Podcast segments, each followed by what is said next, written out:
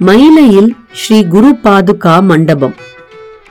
திருமலையில் மிக அமைதியாக ஒரு வீட்டு சூழலில் அமைக்கப்பட்டிருக்கும் ஸ்ரீ சங்கர மடம் பல வருடங்களாக என் மனதில் இடம் பிடித்திருந்த ஒரு புனித ஸ்தலம். காஞ்சிபுரத்துக்கு போக வேண்டும் பெரியவாளை தரிசிக்க வேண்டும் என்று என் மனதில் தோன்றும் போதெல்லாம் என் இல்லத்திலிருந்து காலார நடந்து செல்லும் தூரத்தில் உள்ள இந்த ஸ்ரீமடத்திற்கு வந்து மகா பெரிவாளை தரிசிப்பதுண்டு. அப்போதெல்லாம் ஸ்ரீ நரசிம்மன் அவர்கள் ஒரு யோகி போல் அங்கு செயல்பட்டு கொண்டிருப்பார். எனக்கு தெரிந்த வரையில் அவர் பிரிண்டிங் பிரஸ் நடத்தி கொண்டிருக்கும் சிறந்த தொழிலதிபர். ஆனால் அந்த தோரணைகள் எதுவுமின்றி ஆலய பணிகளை கவனித்துக் கொண்டிருப்பார். அவரை அணுகி மகா பெரியவா பற்றியும் இந்த மடம் உருவான விதம் பற்றியும் கேட்டேன். அவர் எதையும் பெரிதாக சொல்லிக் கொள்ள விரும்பவில்லை என்பது எனக்கு புரிந்தது.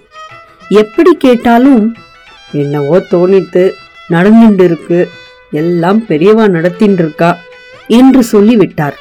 எப்படியாவது அவரிடமிருந்து சில விவரங்களையாவது பெற்று விடுவது என்று தீர்மானித்துக் கொண்டேன்.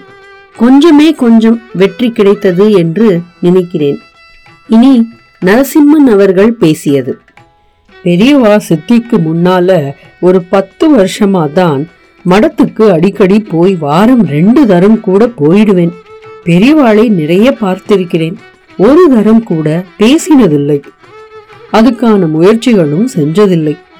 பார்த்துனிருந்தாலே போதும்னு எனக்கு பட்டது. அப்போ திடீர்னு ஒரு நாள் மகா பெரியவாளுக்காக மயிலாப்பூர்ல ஒரு கோயில் கட்டணும்னு தோணித்து. முதல்ல பிள்ளையார் கோவில் தான்னு நினைச்சு ஆரம்பிச்சோம். போக போக மகா பெரியவா கோவிலா ஆயிடுத்து. அது அவரே செஞ்சுட்டார்னு தான் நினைக்கிறேன். எதிர்கால சந்ததிக்கு இப்படி ஒரு மகானை பத்தி தெரியணும். அதுக்கு நம்மளால ஆன ஒரு சின்ன கைங்கரியம். இங்க மகா பெரியவா அவர் பாதுகை பிள்ளையார் காமாட்சி எல்லோரும் இருக்கா.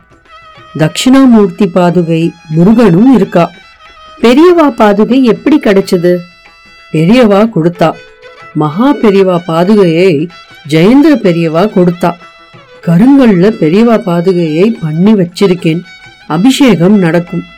பெரியவா போட்டுண்டு கொடுத்த பாதுகை இருக்கு. அதுக்கு வெள்ளி கவசம் போட்டு வச்சிருக்கேன். ஆயிரத்தி தொள்ளாயிரத்தி தொண்ணூத்தி ஆறு பிப்ரவரி ஒன்பதாம் தேதி வடபழனியில நிகழ்ச்சி இருந்தது. அது எதனாலோ கேன்சல் ஆயிடுத்து. ஜெயேந்திர பெரியவா இதுக்குன்னே இங்க வந்து கும்பாபிஷேகம் பண்ணி வச்சார். வியாழக்கிழமை தோறும் கணபதி ஹோமமும் ஆவகந்தி ஹோமமும் நடைபெறும். ஆவகந்தி ஹோமம் ரொம்ப விசேஷமானது. அரிசி விளைச்சலுக்காக பண்றது. பெரியவா சொல்லிதான் பண்ணிட்டு இருக்கோம்.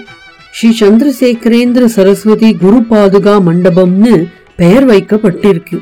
இந்த பாதுகைகள் எல்லாம் திருப்பதிக்கு எடுத்துண்டு போய் அங்கதான் ரெண்டு பெரியவாளும் ஆசிர்வாதம் பண்ணி கொடுத்தா.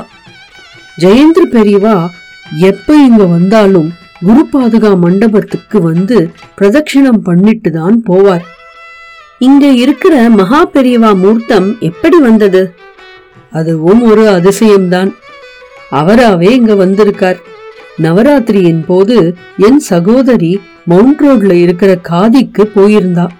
காசு கூட அதிகமா எடுத்துட்டு போகல. இருக்கிற காசுக்கு ஏதோ வாங்கிண்டு பில்லை போடும்போது இந்த பெரியவா விக்கிரகத்தை பார்த்தா. கையில காசு இல்ல. ஆனா அந்த காதியோட அட்வொகேட் பரவாயில்ல நீங்க எடுத்துட்டு போங்கோன்னு விட்டார். அவளால நம்பவே முடியலை. நிஜமாவான்னு கேட்டா. ஆமாம் நீங்க எடுத்துட்டு போங்கோன்னு விட்டார். பெரியவா எப்படி அனுகிரகம் பண்றாருன்னு பாருங்கோ. அதான் சொல்றேன். இங்க பெரியவா எது வேணும்னாலும் அவரே நடத்திப்பார். ஜெயந்தி ஆராதனை எல்லாம் நடக்கும். எத்தனையோ வித்வான்கள் இங்க வந்து பெரியவா முன்னால பாடியிருக்கா. யாரை வேணும்னாலும் கேட்டு பாருங்கோ. திரு சங்கர நாராயணன் திரு வி. கு. விநாயகராம் திரு ராஜேஷ் வைத்யா ஆறு மணிலேருந்து எட்டு மணி வரைக்கும் கச்சேரியும் பா பத்து மணி வரைக்கும் பாடுவா. இந்த சன்னதியை விட்டு எழுந்துக்கவே யாருக்கும் மனசு வராது. யாரும் காசு வாங்கறதில்ல. பெரியவாளுக்காக வந்து போயிடுறா. மூணு கும்பாபிஷேகம் இதுவரைக்கும் ஆயிருக்கு. எதுவும் தடங்கவில்லை. ஆத்மார்த்தமா பெரியவாளுக்கு பண்ணிட்டு இருக்கேன். பெரியவா மேல பக்தி இருக்கிறவா வந்து போயிட்டு இருக்கா. அது போதும்.